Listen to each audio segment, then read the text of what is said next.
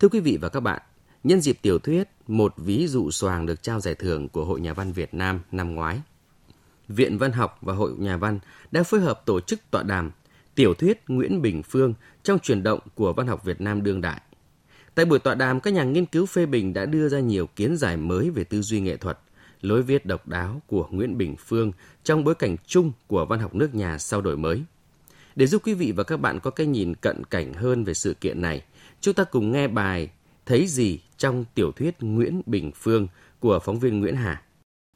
Kể từ những tác phẩm đầu tiên ra mắt năm 1991, trong hơn 30 năm qua, nhà văn Nguyễn Bình Phương sở hữu tới 10 cuốn tiểu thuyết.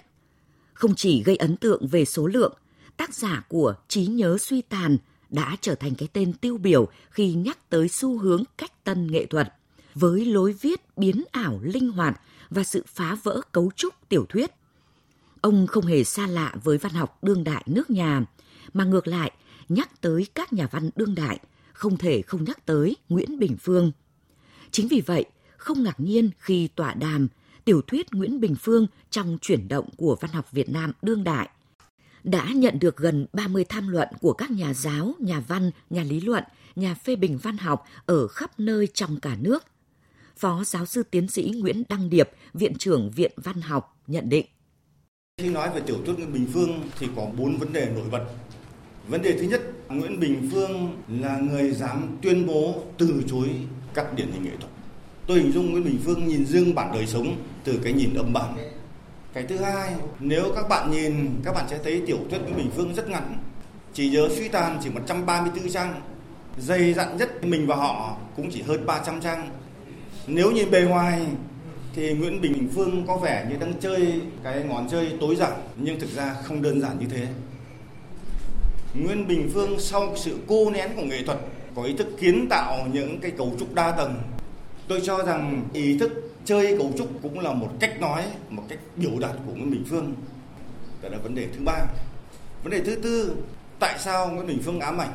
Bởi vì ông đã thúc đẩy cái kỹ thuật liên văn bản để tạo nên sự trồng ghép của nhiều yếu tố các cái nguồn tri thức khác nhau và nó tạo nên một cái sự gợi mở từ những cuốn tiểu thuyết đầu tiên như Vào cõi, bà rời, cho tới cuốn tiểu thuyết gần đây nhất là Một ví dụ xoàng, tác phẩm được trao giải thưởng của Hội Nhà văn Việt Nam năm 2021.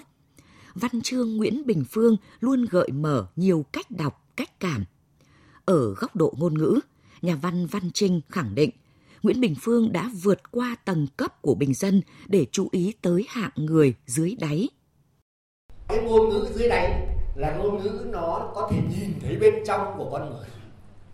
Cái ngôn ngữ dưới đáy nó không che giấu con người, bởi vì nó chẳng có trí thể nghiệm gì. Ngay từ những tác phẩm đầu tiên thì Nguyễn Bình Phương đã thi triển lối viết độ không. Tôi chả đứng về phe anh nào cả không đứng về phe ta để lên án địch mà cũng không đứng về phe địch để nói xấu ta Chia sẻ quan điểm này, Phó Giáo sư Tiến sĩ Lê Thị Dục Tú nhấn mạnh tới tính giải sử thi trong ngôn ngữ của Nguyễn Bình Phương.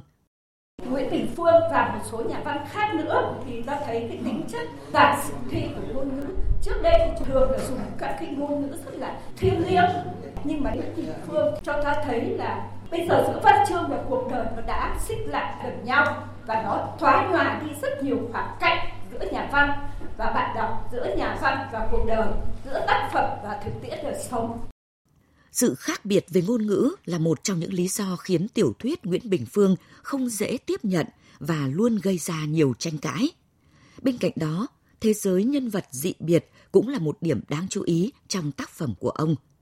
Tiến sĩ Huỳnh Thu Hậu, Đại học Quảng Nam và thạc sĩ Vũ Thị Kiều Trinh cho biết là ở đây chúng ta sẽ thấy cái cách anh xây dựng à, nhân vật bằng à, kiểu nhân vật người điên, rồi nhân vật đứa trẻ, gọi là, mới sinh ra đã già nua, như một sự ám ảnh của nhà văn về thân phận con người giữa cái cuộc chảy trôi, nghiệt ngã của những mưu sinh. Và anh đã sáng tạo nên một cái thế giới hiện thực bên trong, một cái hiện thực mà đòi hỏi trộn lẫn giữa cái xấu và cái đẹp, hoặc là cái ác và cái thiện. Và ở đó con người ta luôn luôn phải chiêm nghiệm chính mình sau khi cái nhân vật tính ở trong thoạt kỳ thủy nhân vật điên ấy, lấy vợ thì sáng ngày hôm sau những người hàng xóm rồi bà mẹ chồng đều hỏi cái câu là anh ta có làm được không à, hóa ra là cái tính dục mình có thể coi đấy là như là một cái thước đo trong cái bình thường anh ta bình thường bởi vì anh ta biết làm chuyện này làm chuyện kia và mọi người đều quan tâm đến cái điều đấy tổ chức nhân dịp tiểu thuyết Một ví dụ xoàng được trao giải Hội Nhà văn Việt Nam năm 2021.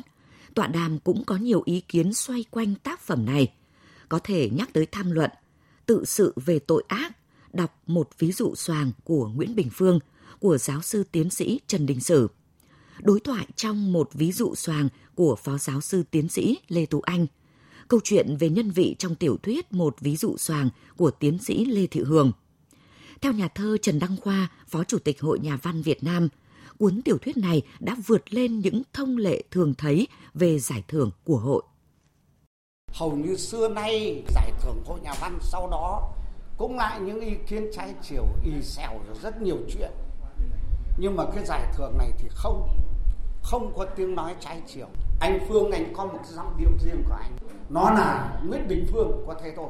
Và Nguyễn Bình Phương là như thế cho nên là có người cho là dĩ biệt vì ông cũng có giống ai đâu chúng ta cũng không nên đòi hỏi nhà văn cuốn sau cũng phải hay hơn cuốn trước giống như là cái vụ mùa mà không nên lấy cuốn này so với cuốn kia dĩ nhiên việc một ví dụ xoàng có phải là cuốn tiểu thuyết xuất sắc trong sự nghiệp của nhà văn Nguyễn Bình Phương hay không, đó lại là một vấn đề khác. Nhưng dù ít dù nhiều thì nói như Phó Giáo sư Tiến sĩ Phạm Xuân Thạch – việc trao giải cho cuốn tiểu thuyết này cũng là một dấu mốc về văn học sử.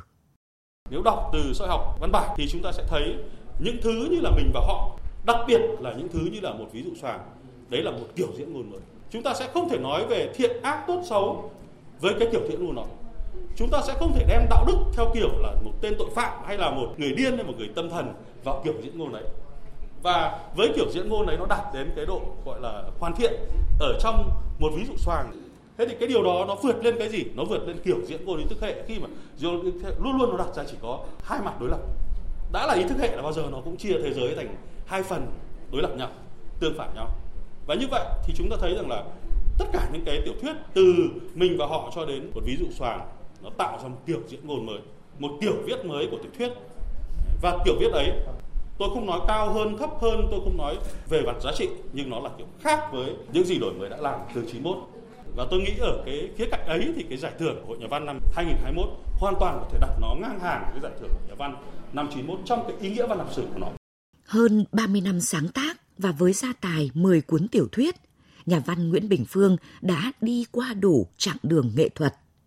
Trong mắt các nhà phê bình, vị thế của ông trong văn học đương đại nước nhà cho đến nay là điều không thể phủ nhận, dù bản thân tác giả kể xong rồi đi luôn cho rằng khi nhà văn nằm xuống, đồi núi của anh ta mới trồi lên.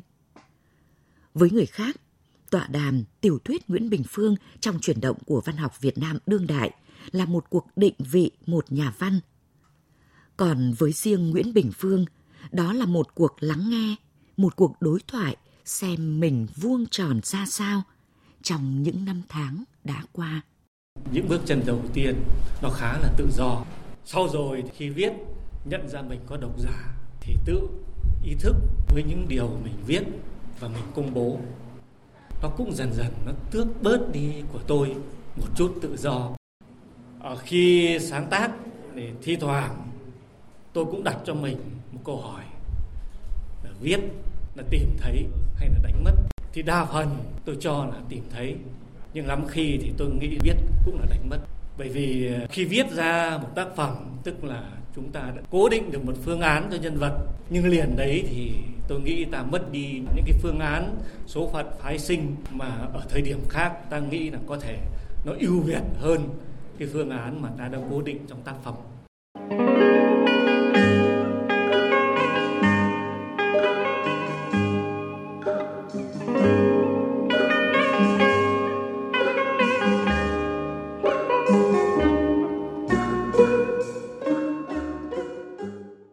Quý vị và các bạn vừa nghe một vài ghi nhận của phóng viên Ban Văn học Nghệ thuật VOV6 về tọa đàm tiểu thuyết Nguyễn Bình Phương trong truyền động của văn học Việt Nam đương đại.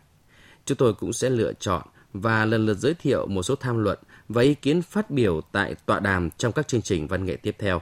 Rất mong nhận được sự quan tâm của quý vị và các bạn.